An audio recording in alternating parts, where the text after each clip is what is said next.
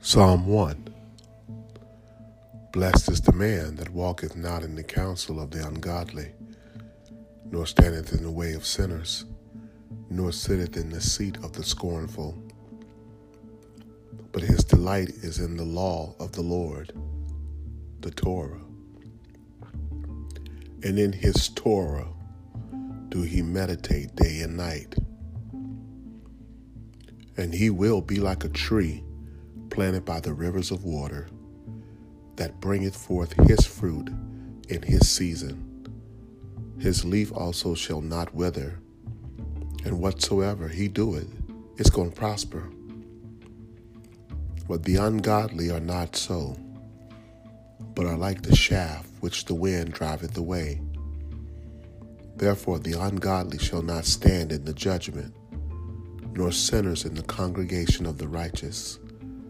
For the Lord knoweth the way of the righteous, but the way of the ungodly shall perish.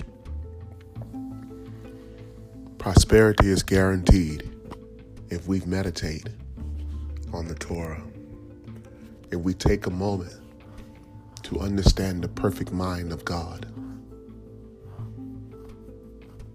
The secret is quite simple.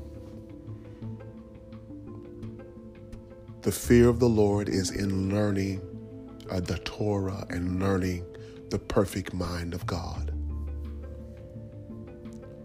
Now, our righteousness has come through the blood of Jesus. And as long as we have faith, believe, and hope, we are in the righteousness of God. But to practice the Torah is what's going to illuminate our eyes to see the perfection of God and for others to see the light in us. Life Coach.